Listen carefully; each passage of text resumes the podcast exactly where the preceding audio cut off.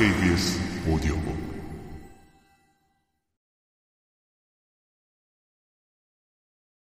만일 그가 소문이 날까 조심한다면 그건 쌍둥이 형 실비네 때문이었다. 랑드리는 형의 질투심을 잘 알고 있었다. 마들롱을 잠시 좋아했을 때도 실비네는 원망하는 마음 없이 그 사실을 받아들이는데 엄청 애를 썼던 것이다. 지금 팡숑파드에게 느끼는 사랑에 비하면 아주 작고 평온한 것이었는데도 말이다. 랑드리는 사랑에 너무 마음을 뺏겨 신중함을 잃었지만 반면에 파데트는 비밀을 좋아하는 기질을 갖고 있었고 게다가 랑드리를 세상 사람들의 비웃음거리로 만들고 싶지 않았다. 무엇보다도 랑드리를 진정으로 사랑하는 파데트는 그가 자기 집안에 고통을 안겨주지 않도록 그 일을 비밀로 해줄 것을 요구했다. 그래서 둘의 교제가 알려지는 데에는 거의 1년이라는 시간이 걸렸다. 랑드리는 실비네가 자신이 어디를 가는지 무엇을 하는지에 너무 신경을 쓰지 못하게 했다. 그리고 이 지역은 주민이 적고 계곡으로 둘러싸이고 숲으로 덮여 있기 때문에 비밀스러운 사랑을 나누기에는 아주 좋은 곳이었다. 실비네는 랑드리가 더 이상 마들롱에게 관심을 보이지 않아 기뻐했다. 전에는 마들롱과 둘이서 랑드리의 애정을 나눠 갖는 것을 필요악이라고 생각하고 참고 있었던 것이다. 랑드리는 수줍어했고 그녀는 신중했기 때문에 어느 정도 안심이 되기도 했다. 랑드리의 마음이 급하게 자신에게서 멀어져 여자에게로 향한 게 아니라고 생각하자 너무 기뻤다.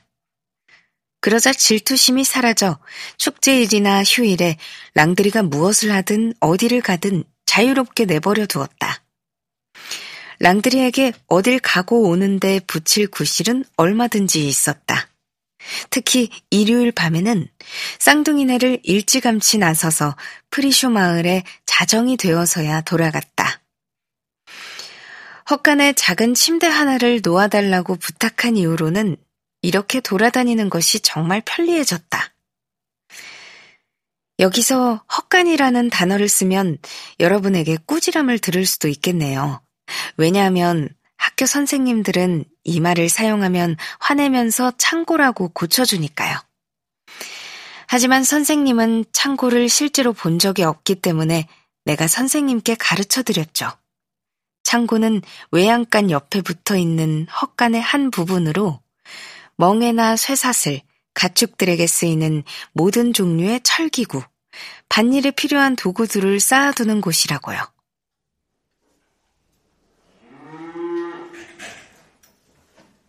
이 헛간의 침대 덕에 랑드리는 누구도 깨우지 않고 원하는 시간에 돌아올 수 있었다. 그리고 언제나 일요일에서 월요일 아침까지는 자유시간이었다. 카이오 씨와 그의 장남은 매우 현명한 사람들이어서 술집도 절대 가지 않고 휴일이라고 해서 먹고 마시며 흥청대지 않고 그런 날에는 농장을 돌보고 감독하는 것을 습관으로 삼았다. 두 사람의 말에 의하면 주중에 자신들보다 훨씬 더 많이 일하는 자기 집 젊은이들이 신의 말씀대로 일요일에는 자유롭게 놀고 기분 전환해야 한다는 것이다. 겨울 동안에는 밤이 너무 추워서 들판에서 사랑을 속삭이기 어렵지만 랑드리와 파데트에게는 자코의 탑 안에 훌륭한 은신처가 있었다. 이곳은 소작인에게 빌려주기 위한 낡은 비둘기 집이었는데 지금은 주변 농지와 함께 카이오 씨 소유가 되었다. 벌써 수년 전부터 비둘기는 없었고 지붕과 문은 여전히 튼튼해서 카이오 씨는 그곳을 여분의 곡식을 저장하는 데 사용했다. 그곳의 열쇠는 랑드리가 갖고 있었으며 그 위치가 프리슈마을 경계 지역에 있어서 조약돌 여울목에서 멀지 않았고 울타리가 쳐진 밭 한가운데에 있었기 때문에 아무리 약삭 바른 악마라도 이곳까지 두 사람이 나누는 사랑의 대화를 방해하러 오지는 못할 것이다.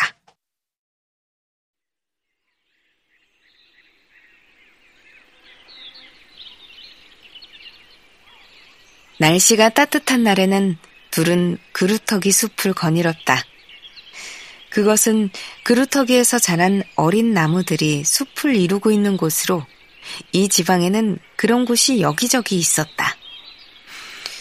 그곳은 지금도 도둑이나 연인들이 숨기에 아주 좋은 곳이지만 우리 고장에는 도둑이 하나도 없기 때문에 연인들이 아무 걱정 없이 애용했다. 그곳에서는 지루할 일도 없을 뿐만 아니라 무서울 일도 없었던 것이다.